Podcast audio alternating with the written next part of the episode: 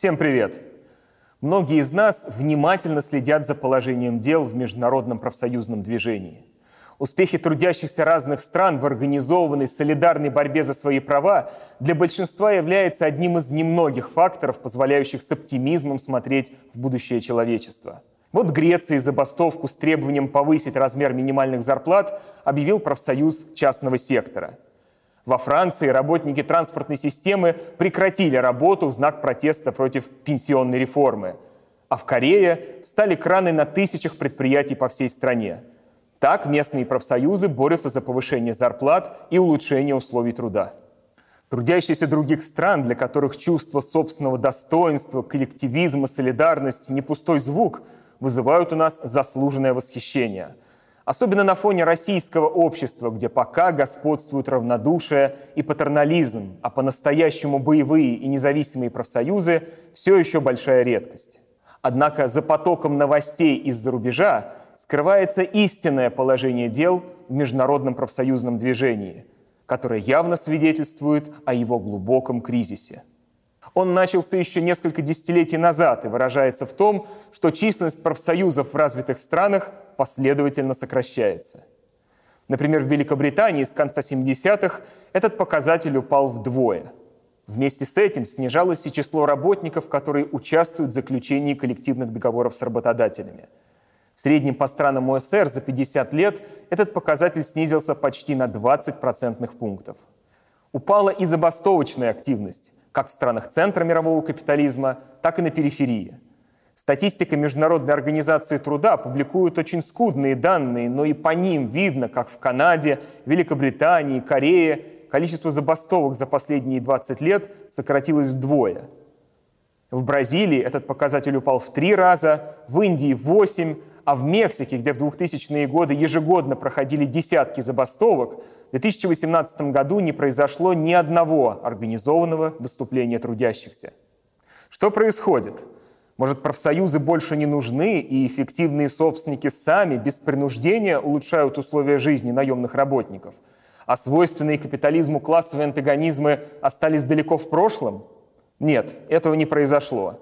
Наоборот, все последние десятилетия социальные противоречия в мире только усиливаются – в странах капиталистического центра реальные зарплаты во все большей степени отстают от производительности труда. В ряде индустриальных экономик периферии уровень жизни несколько вырос за последние десятилетия, однако местные работники заплатили за это вовсе не эквивалентную цену, работая в тяжелых условиях с минимальной социальной защитой со стороны государства. Следствием этого стал стремительный рост глобального неравенства – Сегодня 1% населения обладает половиной всех мировых богатств. Так почему же рост социальных противоречий и даже кризис 2008 года, который лег тяжким бременем на плечи трудящихся во всем мире, не вызвал роста профсоюзного движения?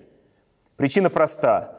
Традиционные для 20 века институты рабочей самоорганизации во многом утратили свою эффективность. Это произошло в силу ряда обстоятельств.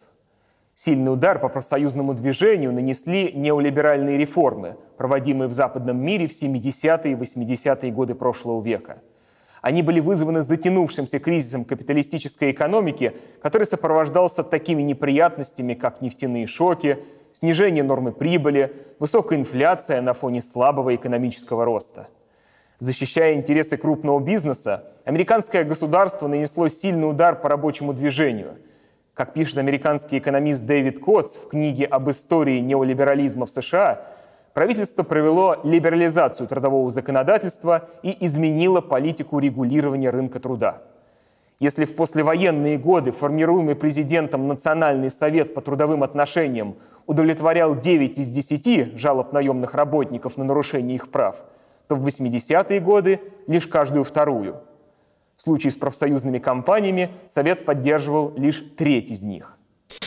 В 1981 году американский профсоюз авиадиспетчеров объявил общенациональную забастовку, требуя повысить заработные платы.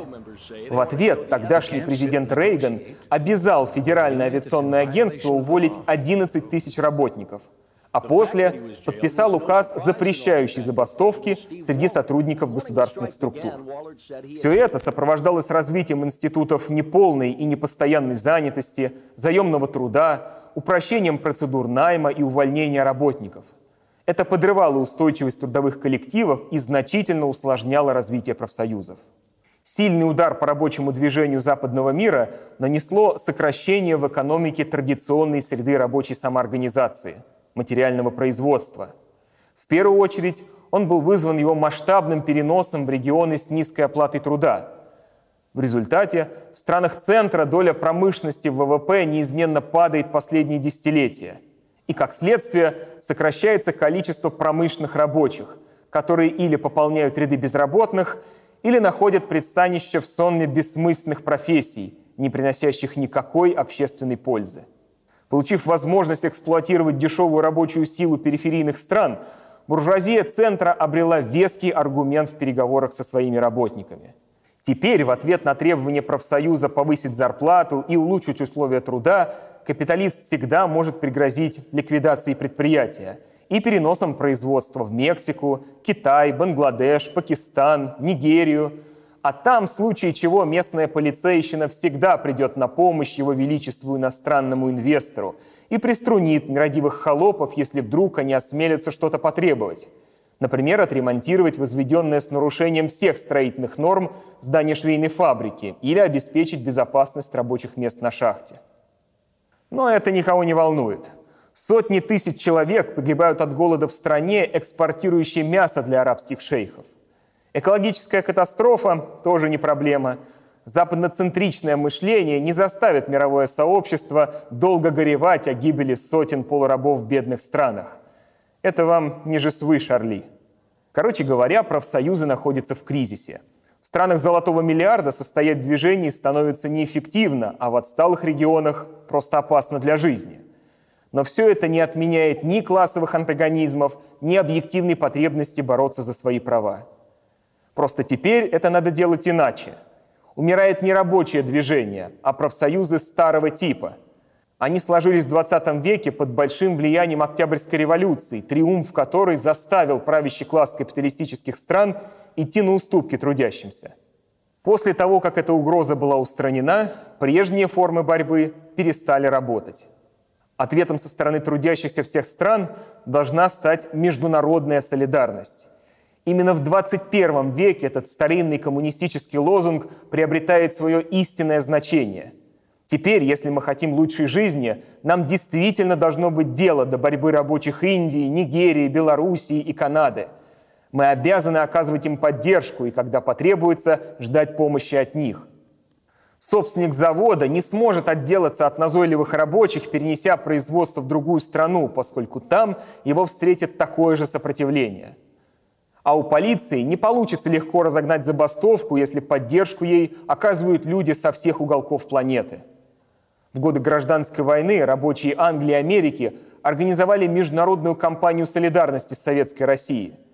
Они внесли большой материальный, организационный, информационный и моральный вклад в победу нашей революции. Сегодня этих инструментов в наших руках становится все больше. Главное – осознать важность их применения – ведь, как справедливо заметил советский академик Алексей Ухтомский, все действительно ценное в этом мире зарабатывается трудом и болением сердца.